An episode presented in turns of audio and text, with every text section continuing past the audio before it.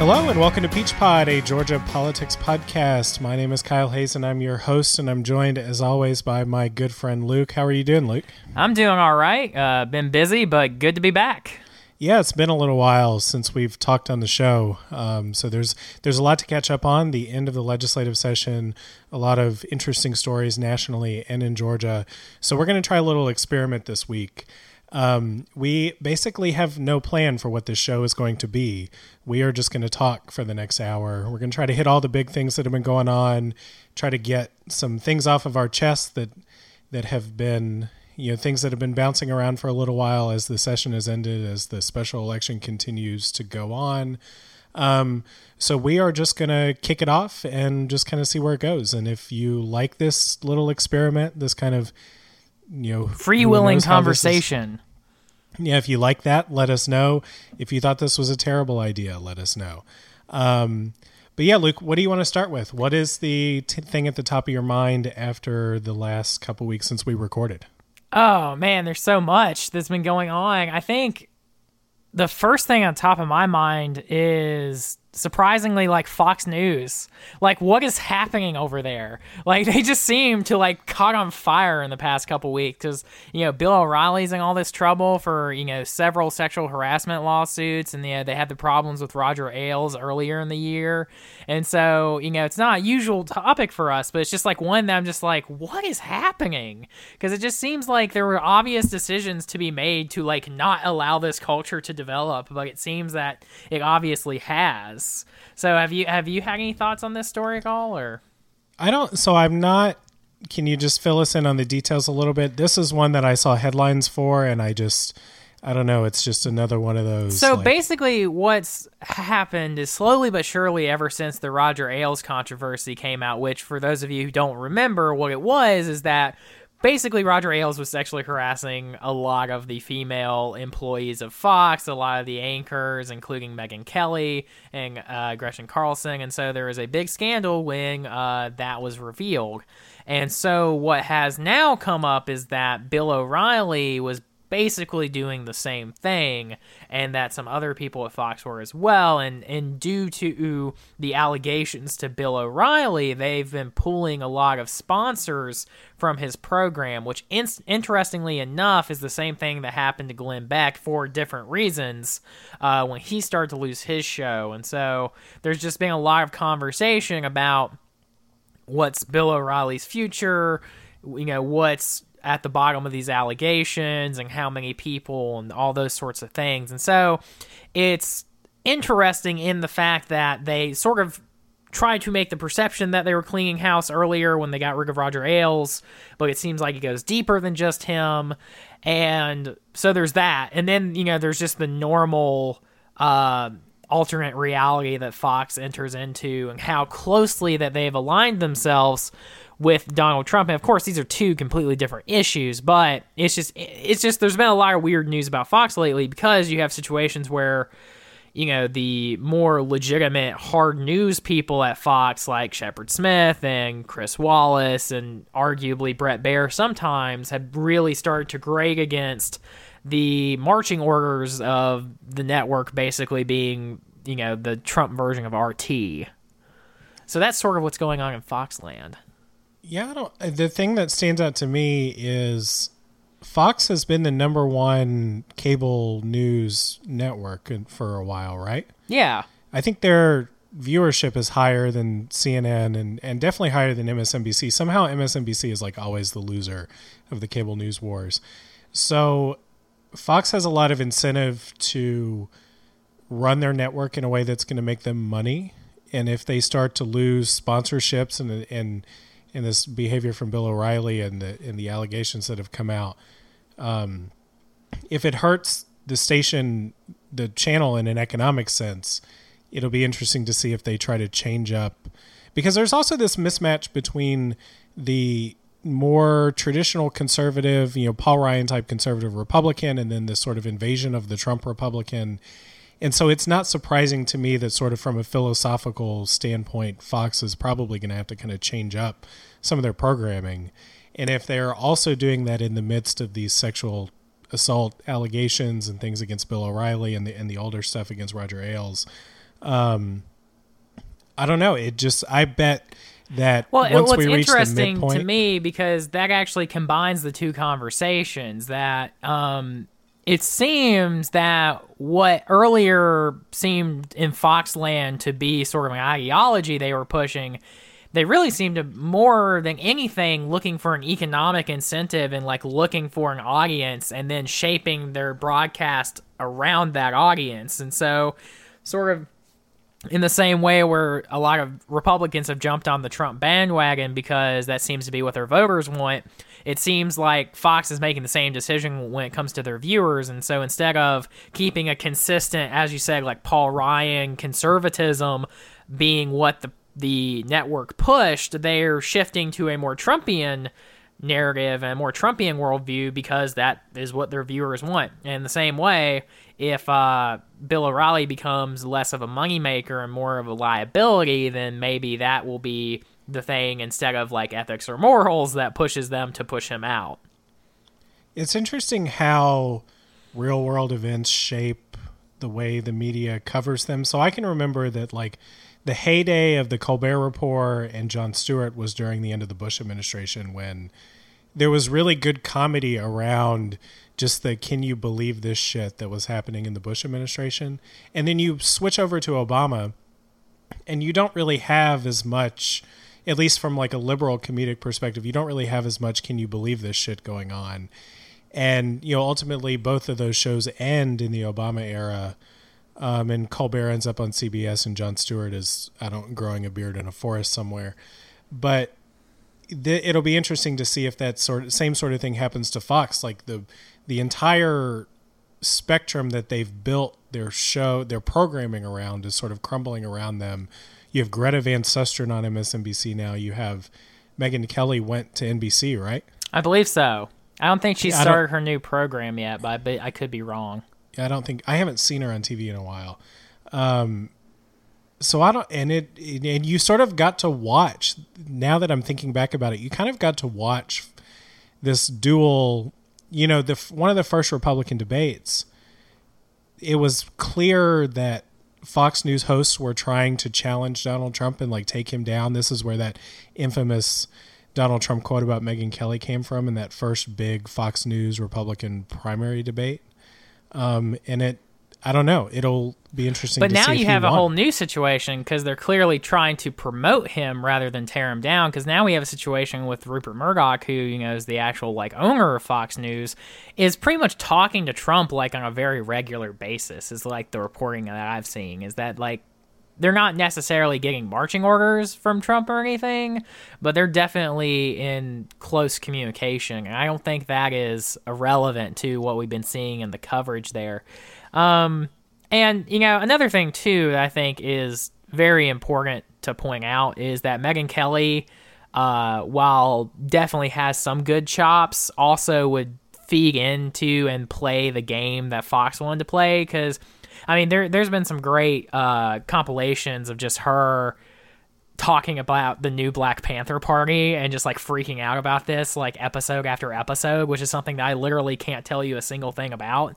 And you know, maybe that's a flaw in like the stuff that I listen to, but it's just you know, she definitely was drinking the coffee over you know Fox News, and it wasn't a situation where she's a shining star against the you know weird cultural problems with how Fox approaches stories. Um, so that's something to keep in mind. And the reason I point that out is I'll be curious to see what she does at NBC and if she ends up not having that same profile as she did at Fox.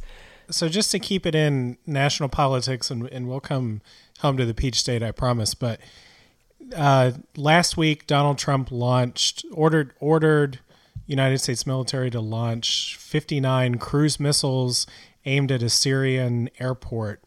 Uh, this was a, a military airport installation that Syria had launched planes from to launch a chemical weapons attack on some of his own people.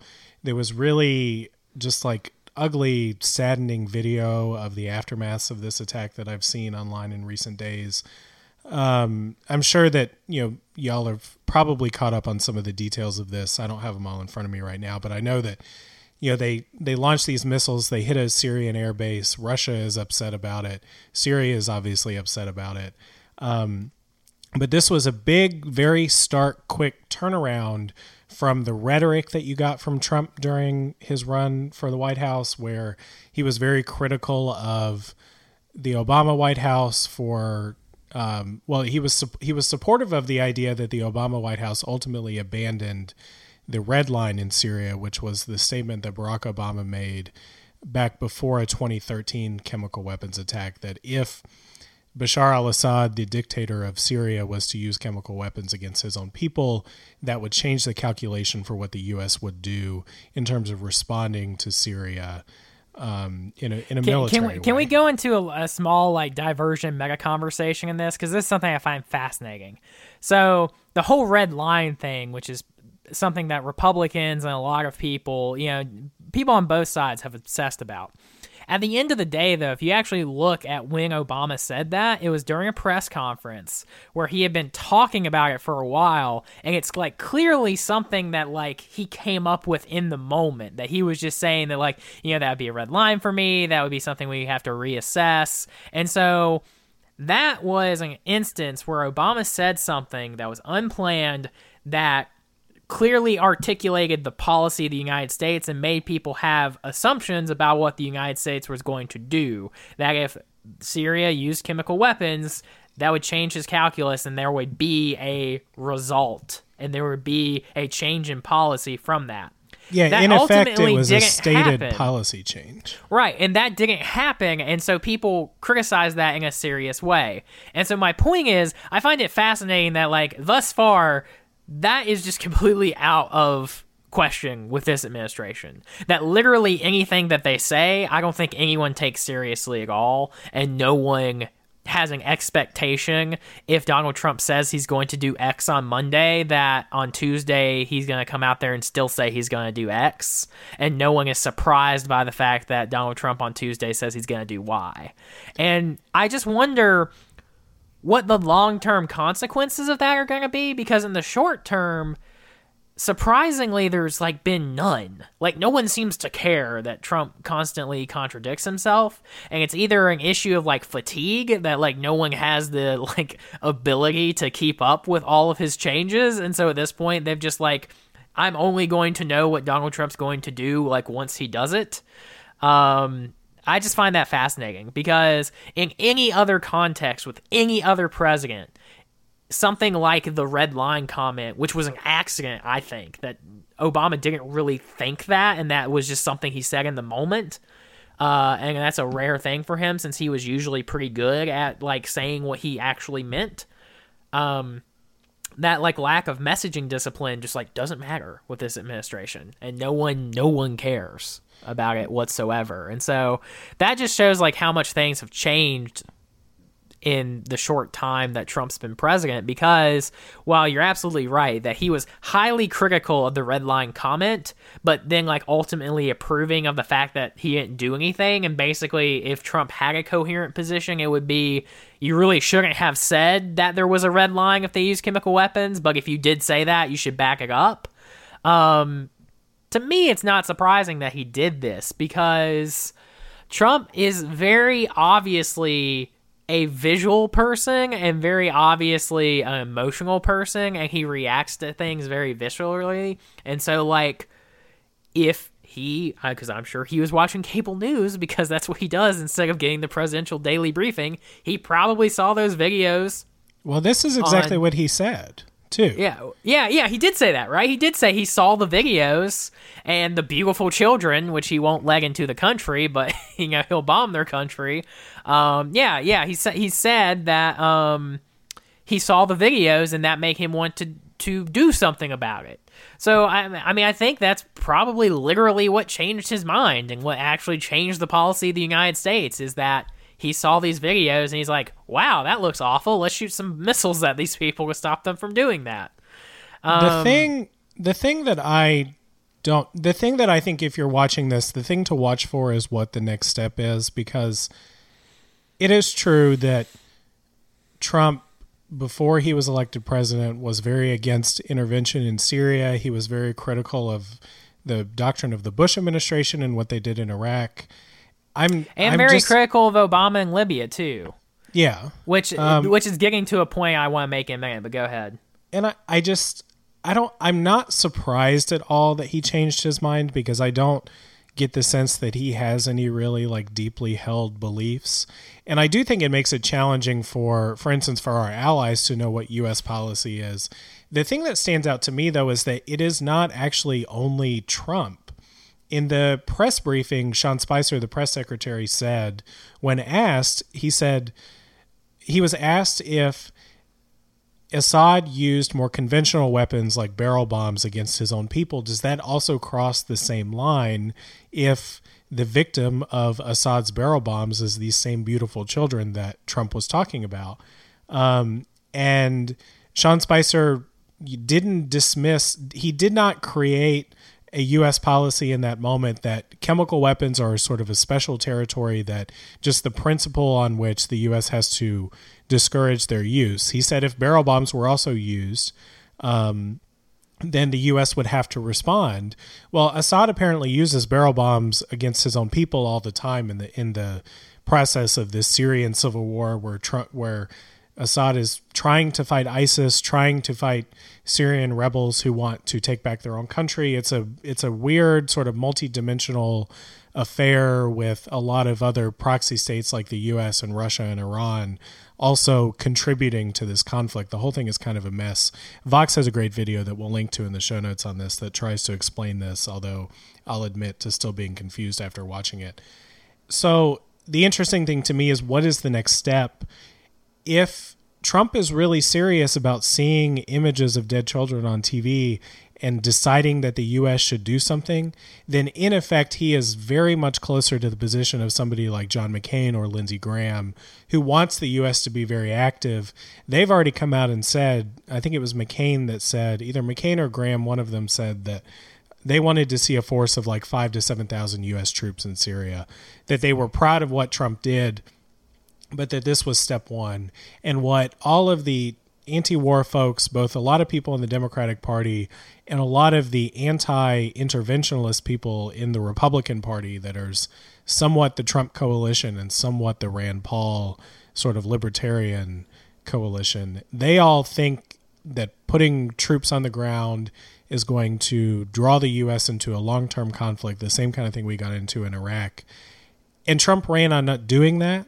So if he is really serious about his rhetoric and if he's really serious about what Sean Spicer said, that would amount to a really really big policy change that you that was not litigated in the campaign. I think the thing just to wrap up Well, this th- well, that's not. It was though because he Trump constantly was saying that that's what Clinton wanted to do. That Hillary wanted to like put boots on the ground in Syria. She wanted to escalate the conflict, and that was a bad idea.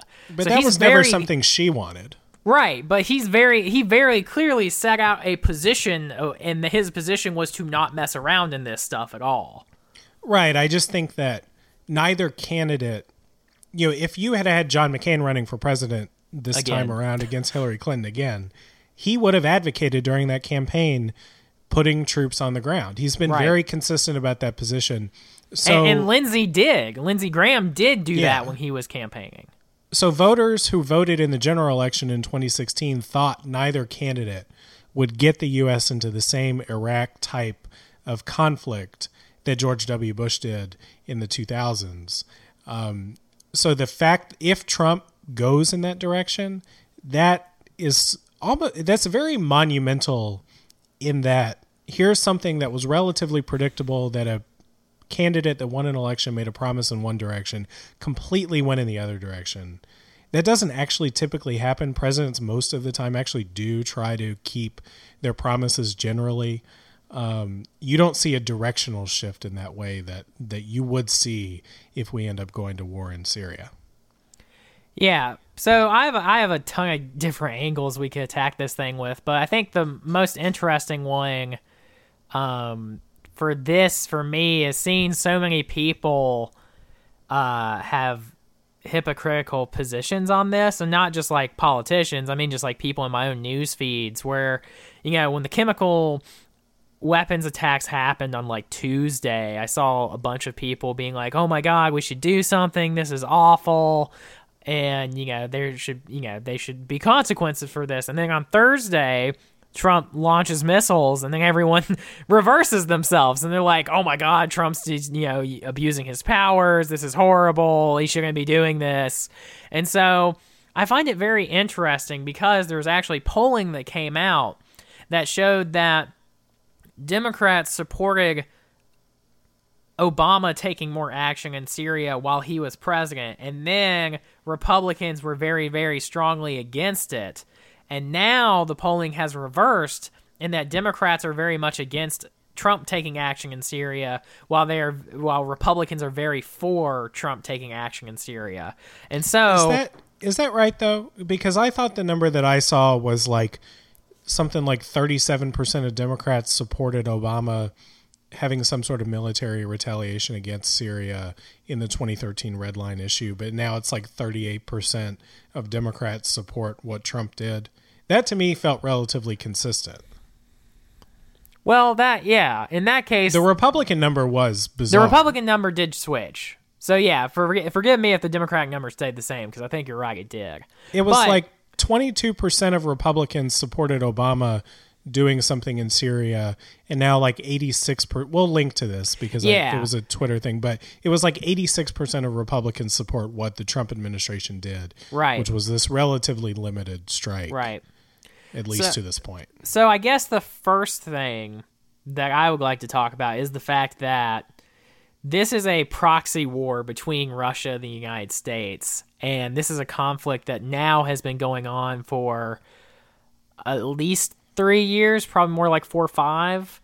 Uh, and it doesn't seem like it's really going to end at any time. And while before these chemical attacks, and this is, I think, is very important, is the message from the State Department, Rex Tillerson, which you rarely hear from them, but you actually heard from them, which was that getting rid of Assad was not a deal breaker, basically, is what they said. That's not the exact quote, but that was the gist of what they were saying. That, like, they did not have to get rid of Assad to handle yeah, the Syria the, problem. It wasn't and, the number one foreign policy priority, in right? In, in Syria at that point.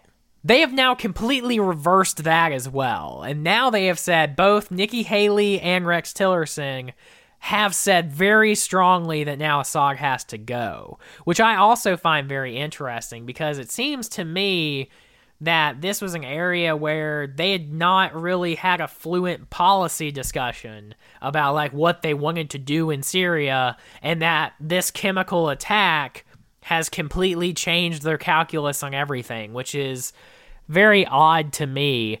Um, but more importantly, and the what I'm trying to get is like I don't think there's a solution to this that people are going to be happy with because we've got three major options, I think, which is one, we kind of do what we have been doing, which was like just cursory sending supplies to the rebels, trying to attack ISIS in the areas of Syria where they are because they're not in the same place as the rebels, and just going about our business.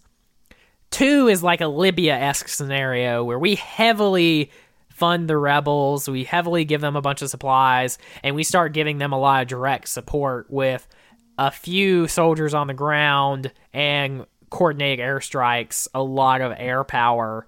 Or we get into the situation that's like Iraq, where we have a ton of boots on the ground and we try to end this thing and we kick out Assad ourselves. Um, and those first two options put us in a situation of pretty long drawn out stalemate where this thing probably doesn't end for like a decade. Um, and the other one puts us in yet again another Iraq situation where we're in a quagmire in the Middle East that doesn't seem to end. So, what are your thoughts on those three broad options? And do you see any uh, silver lining of a strategy, or maybe easier to answer? Do you have a hint of like where Trump's going to go with it. Oh man. I mean, so in terms of those three options, I would really boil it down to two of them that are going to actually alter the direction of this conflict.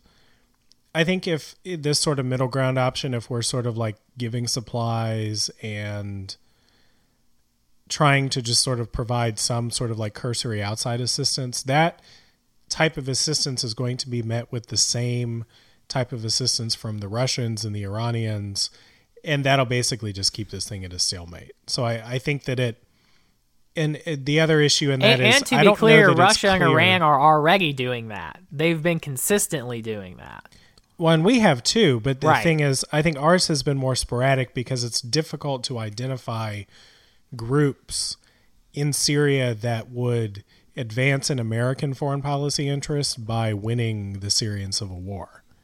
Um, I think the the there was like a very limited program to arm Syrian rebels earlier in this conflict when we knew which group of rebels would fight for a policy outcome that would be beneficial to the United States.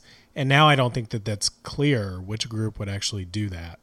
Um, so, so I think you either have to sort of throw your hands up and say, this is an unsolvable problem and it would just be best for the U.S. to stay out of it, or to go in, kick Assad out, do the job.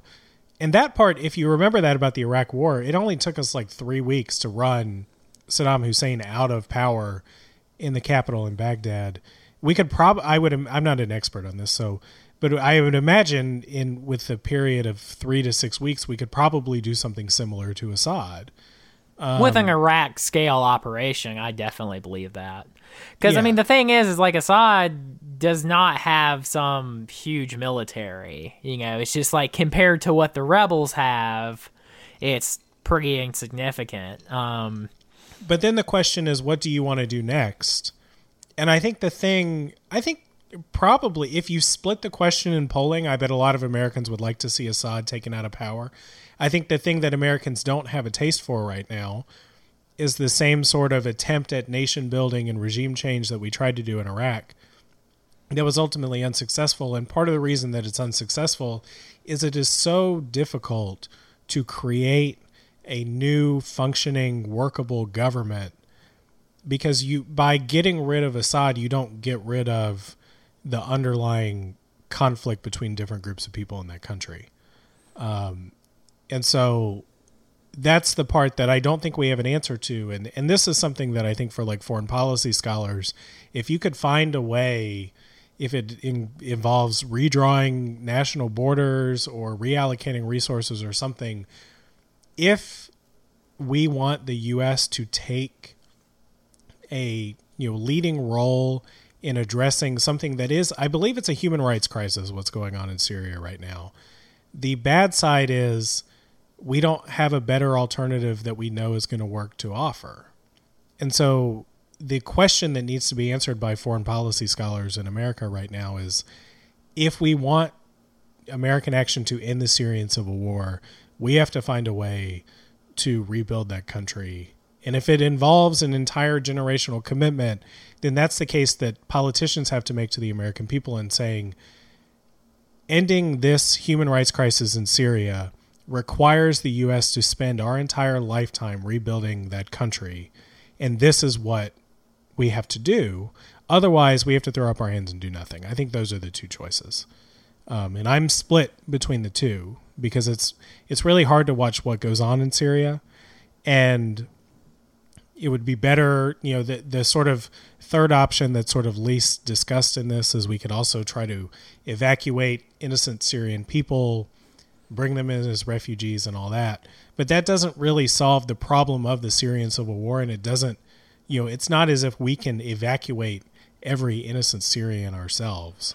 Yeah, though it definitely exacerbates it. It makes Yeah. it makes the situation worse not only for the Syrian people but also for us because it uh, makes us have a very hard position in asking our allies to take refugees and asking our allies to help in the region because we're not willing to do it. Um, you know, or at least our current president is not, even if the people of this country are willing to do it.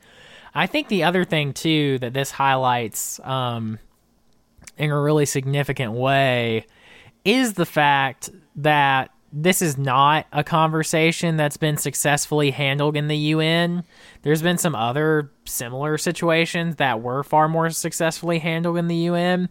And I think also it's interesting that we're really the only country willing to even discuss getting involved in Syria militarily because as far as I hear, and you know, maybe I just don't hear these conversations, um, Britain's not really talking about doing this. Germany's not talking about doing anything with this. And just basically seems like it's on us in our capacity of leading NATO, so maybe there's some coordination there.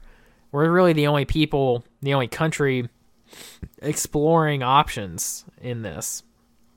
But with that, I think we should move on to yet another thing about the serious story, which was Sean Spicer. So today is Tuesday, and Sean Spicer during his uh his press avail or whatever um had uh, a tremendous gaffe. Did you did you hear what this gaffe was?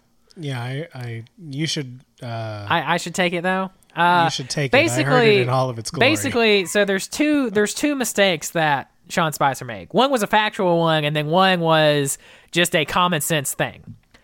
The factual mistake that he made was saying that Hitler, as the leader of Nazi Germany, never used chemical weapons on anyone. So let that sink in. Think about it for like 15 seconds and then come back to me about uh, why that's wrong. Um, so that's obviously wrong.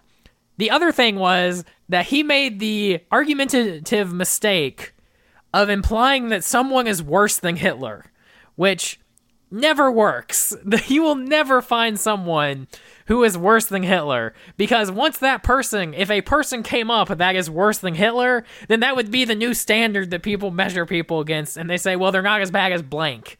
And so, as a lesson for all people in all places and all times, never compare someone to Hitler and say that they're worse than Hitler because no one ever is. No one is ever worse than Hitler. It's just a rule. And I think I don't know. I in to some extent I actually feel bad for Sean Spicer because I don't think that Sean Spicer from the Bush administration when he worked in the trade representative's office even like considers this argument at all. I think that there's this is to me as emblematic of the Trump administration trying you know very messily to figure out what their policy in Syria is.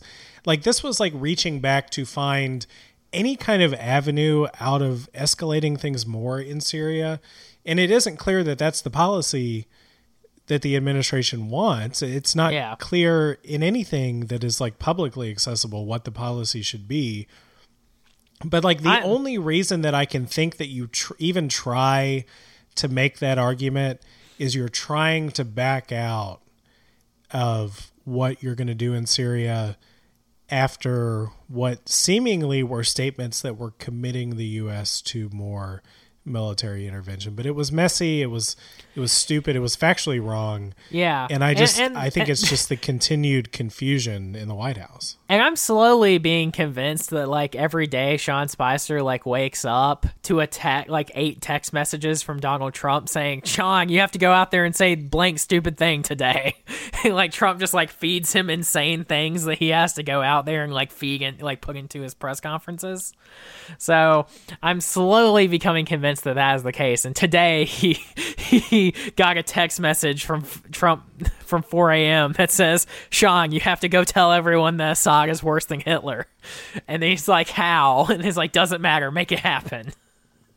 Like, yeah, I think I that was he woke up to today. I don't. I just think it's. I mean, it's got to be the hardest job in the administration. I Undeniably, there's a there's a reason why they can't find anybody to work in their communications department.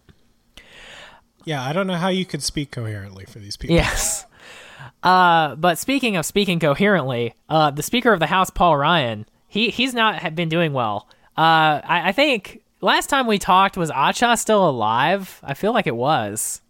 No, Acha was dead. Oh, Acha was dead. Well, let's just relive that moment briefly in that Paul Ryan seems like he doesn't know what he's doing either, which you know that that was sort of like the governing philosophy when Trump won. That everyone was kind of like, "Well, Paul Ryan knows what he's doing, and that this is going to work out for them." And uh, that seems like it's not worked out. That's not what's happening because Paul Ryan has been pretty much invisible for uh, the past couple weeks, at least in my viewing of uh, you know the the govern workings of our government. Um, but someone that's not been invisible is, uh, yup, Mitch McConnell. So, good old Mitch got the uh, filibuster rules changed. How do we feel about this? I don't. So I even totally forgot that we could do this as a topic because there's so much happening right This now. is why we're using the free willing format because we have so much to catch up on. we're we're gonna make it to Georgia. I promise. It's gonna happen. I don't know. We might have to split it up into part one and part two. Um, I don't know. I Do you want me to go first? Because I have strong opinions. yeah, go for Okay. it, and then I'll because mine are more mixed. Okay, so for a refresh for those that haven't been paying attention and live under a rock somewhere, um, the Senate of the United States has confirmed Neil Gorsuch to be the newest member of the Supreme Court of the United States. This is somewhat controversial because one, Neil Gorsuch is pretty conservative by all measures, but I want to be 100% fair here. No one says he's a bad judge. Everyone says that he is an excellent judge. He is a great writer. He's really smart. So, on that front, he's very much like Scalia. He is really, really a good judge, but he's far less controversial and confrontational than Scalia was. But ideologically, he's in a very similar place, somewhat similar philosophy. There's some minute differences, but I don't think we have time to get into those here. But Well, and, and just to note, he is essentially a pre-approved judge by the conservative right the Federalist or the Trump Society. administration. And and Yeah, and notably, notably, because I want to come back to this as well. He was on Trump's list. So Yeah. on there's a lot of things that Trump has been very waffly on. On this particular issue, he's been like rock solid for conservatives on, which I find really interesting because I think that does show that he does have some political savvy, that he knew he couldn't screw around with this issue, and that he just basically did what he said he was going to do.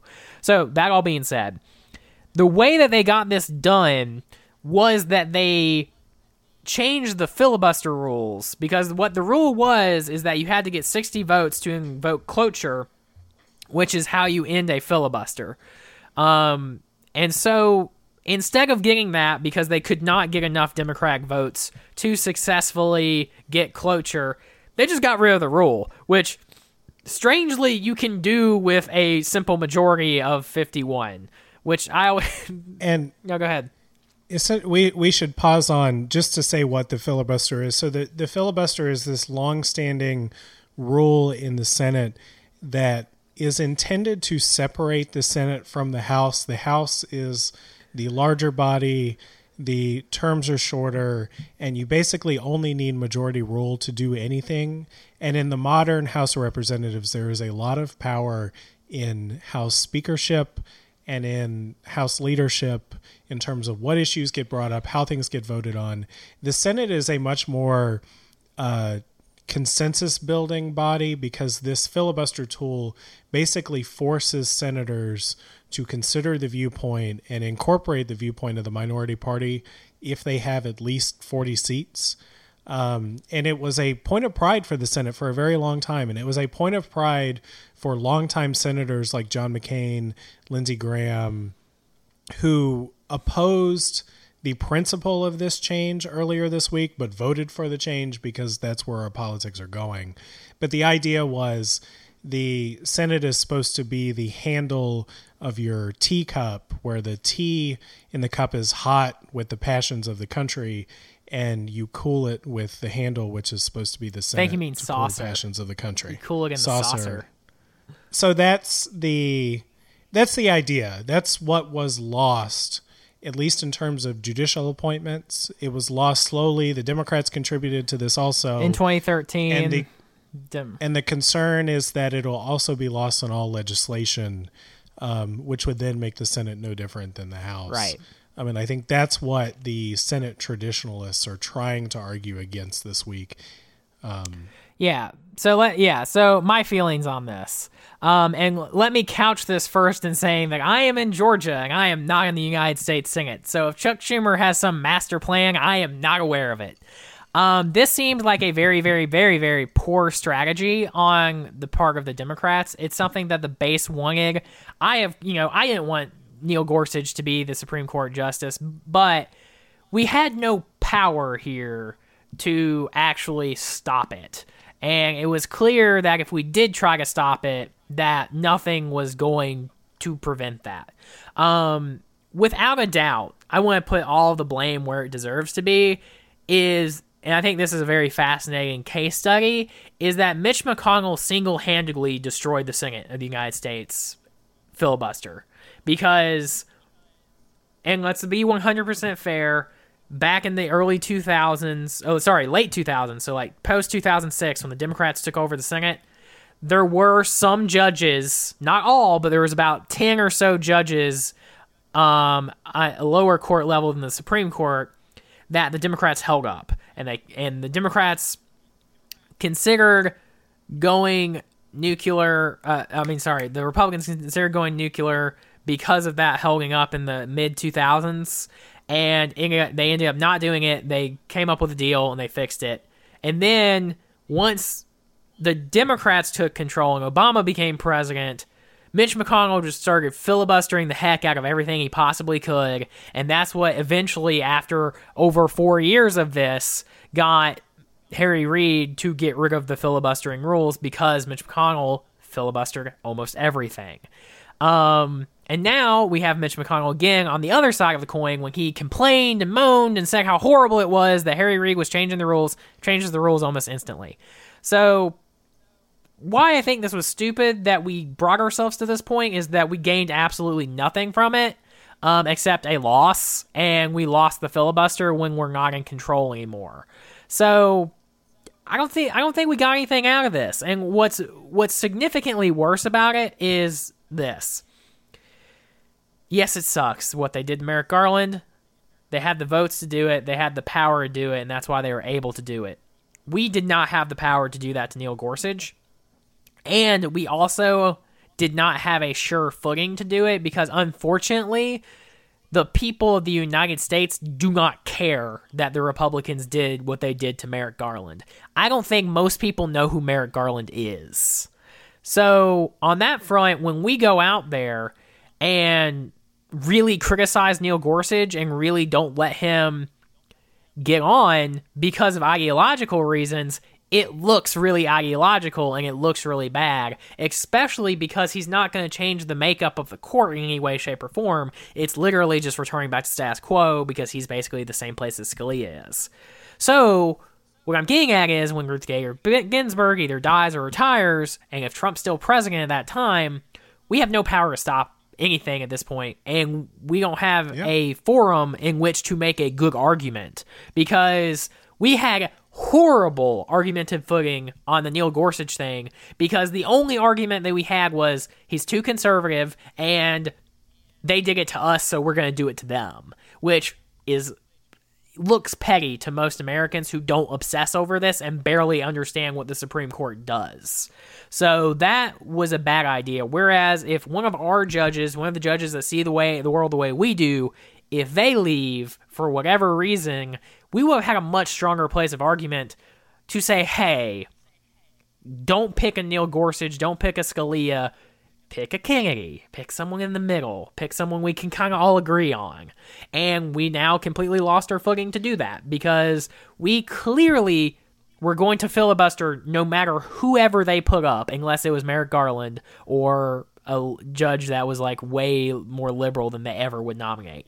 So the fact that we went into it with this strategy of this is what we were going to do no matter what very clearly hurt us and I think that was a stupid strategy. Now this is where I'm going to surprise all of you. I think it's great that this happened because at the end of the day, a president should be able to appoint who they want to appoint. And I think that if someone is qualified, then they get the job, even if ideologically you disagree with them.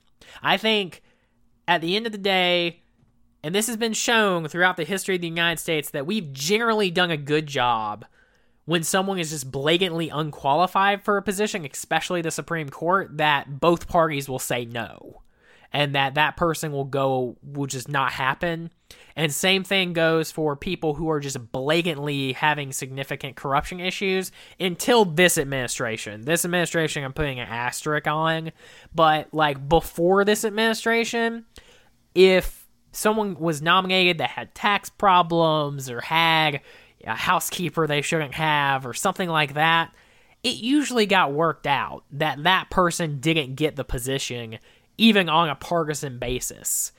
And frankly, when you look at the history of the filibuster over the long term, we've lost way more than we've gained with the filibuster because fundamentally progressives like myself, we want to see things change, whereas a lot of the Republicans want to see things stay the same.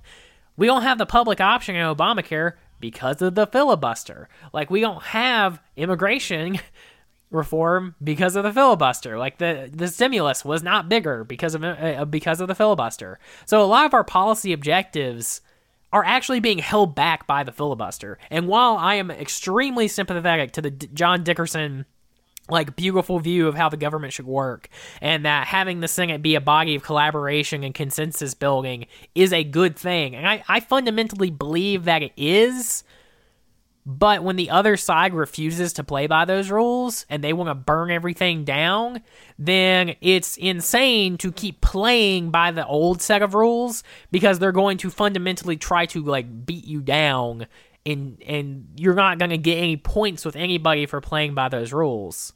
Now, I hear that point. Um, I think it's important to get 60 votes for things. I think the re- one of the reasons that Obamacare is not repealed is because to do a full clean repeal, you would have needed 60 votes in the Senate. And there are what I think 48 Democrats in the Senate right now, so so you can't you can't get there. Two things on this. I think this is emblematic of where our politics are going generally.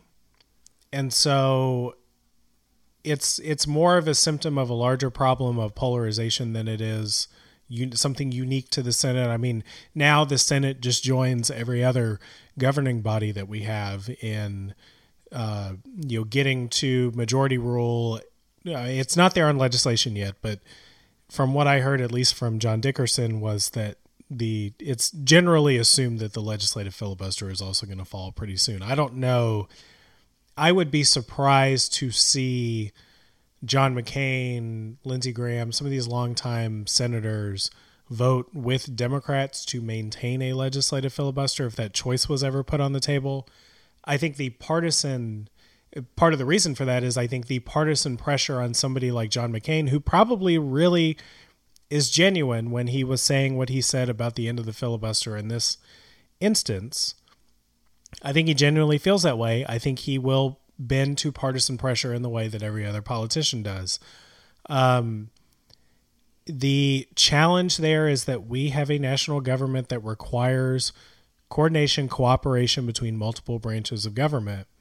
And all of the polling right now would indicate that it is very likely that Republicans lose one of the branches of government in the next four years. Either they lose either the House or the Senate in the midterms, or Donald Trump doesn't win re-election. And when you're in that instance where you have polarized politics and split control of different branches of government, you get gridlock. It's what we've basically had through the second half of the Obama administration. I think it will return. Well, let, let me push back a little bit, though. That is sort of what the founders intended, and that is the norm of our government. Like the only time in history where gridlock and like nothing really happening that really needed to happen is like the 50s, 60s, 70s and then 80s. Yeah. Like that's the but, only time but, in the history of all of America where the government kind of worked together and the only reason why that was was because the lines between what the parties believed were insanely blurry and there was these weird coalitions yeah. in within parties that you know, were basically just a once in a lifetime of our country event where the two parties were not the main dividing lines of ideology. That the main dividing lines was regionality of what region you were in. And so it was very easy for a Democrat in the South to have more in common with a Republican in the North. And that was not weird. And so these coalitions where you could come together and get things done between party lines was done because of that and not because of people having a better attitude about things or not being as polarized.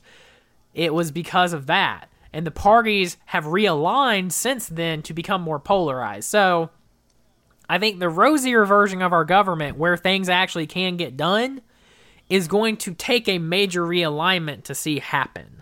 Like, that's going to be the only thing that would make everything else I'm about to say kind of thrown out um, because that is the situation that would bring that forth is if there was significant party realignment. Under our current situation, what you have is you have a situation where a party has control of all three branches of government and they have a slight bit of plausible deniability that they can't get anything done because the other party is stopping them in the Senate. If you get rid of the filibuster, then they can do whatever they want and they can make the terrible decisions that they will make that will hurt the people of this country and then they can get kicked out of office for it. Because right now, I think that is a problem like with cuz like let's think about it like in a true way. I think undeniably if the legislative filibuster was not in place in 2008 and 2009 and 2010 the Obama administration would have been far more successful because they could have pushed really hard on everything they wanted to, and they wouldn't have kept get, constantly getting held up in the Senate. And so, if you're going to elect people, especially if you're going to elect people at the scale that you elected Barack Obama and the Democrats, I think more people they don't understand this fundamentally, but more people are upset because they didn't do more. And so they made the mistake of voting for people that don't want the things they want to have happen because they were unhappy with how things went with the Obama administration. You know, everyone, obviously, everyone who's like, oh yeah, I want rid of Obamacare, but I want to keep the exchanges, I want to keep those subsidies. And so they vote for Republicans because they're unhappy with Obamacare that's happening constantly. There people are constantly not understanding what the two parties stand for. And so the only way that you can get past that is if you let the party do exactly what it wants to do and then if there's people don't like it, there's consequences and they get kicked out. Yeah, I just I don't like the situation where it does the the lesson of the last 8 years to me is that you when you don't have full control of government, then you become a purely oppositional party, and you become a and you remain a purely oppositional party until you control all of government. Then, when you control all of gov- government, it doesn't really matter for how long. You go pedal to the metal on every policy issue that you want.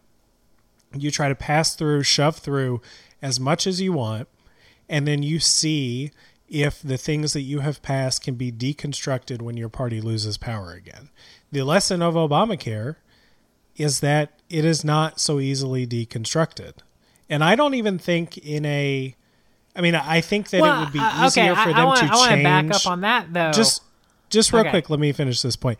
I think it would be easy for if you eliminate the legislative filibuster, you would see a significant change to the Obamacare law. But I don't think the philosophical underpinnings of that, the idea that everyone should have access to coverage, the idea that it should be affordable, that the government should be contributing some sort of amount to help low and middle income people afford that access to coverage. I don't even think that changes if you get rid of the legislative filibuster because I think it's just hard to undo things previous administrations have done. Obama continued a lot of things that the Bush administration had done, particularly in their use of drones to conduct anti terror warfare. And then it took him almost his entire presidency to really wind down both the Iraq and the Afghanistan wars. Um, I just think that that, to me, is sort of the most plain incentive of government if you've paid attention to only the last eight years. And that's a system of incentives that I don't really think is good for our country to live in. Yeah, I mean it's not great, but I don't see an alternative because the other alternative is we keep operating under the old rules, or uh, the other side doesn't operate under the old rules, and we keep losing. Well, so clearly we've had a lot to say. It's been a little while. So I think what we're going to do, because we've been figuring this out as we go, is wrap the national episode there. That's going to be the end of our discussion of national topics. So this is you're only getting a national conversation today. Tomorrow, look for look in your feed for a discussion of what's been going on in Georgia, including the sixth district congressional race, the special election, and our wrap up of what happened on Sine Die. Um, so for today, we're going to give you Peach Pod National Edition, and then stay tuned for Peach Pod Georgia Edition tomorrow. And we will talk to you again tomorrow. That's our show for the week. If you like what you heard, you can share the show with a friend and go over to iTunes and give us a rating and a review. It really helps other people find our show. Our interns this week are Alana Pierce and Courtney Clark, and we will talk to you next week. Take care, y'all.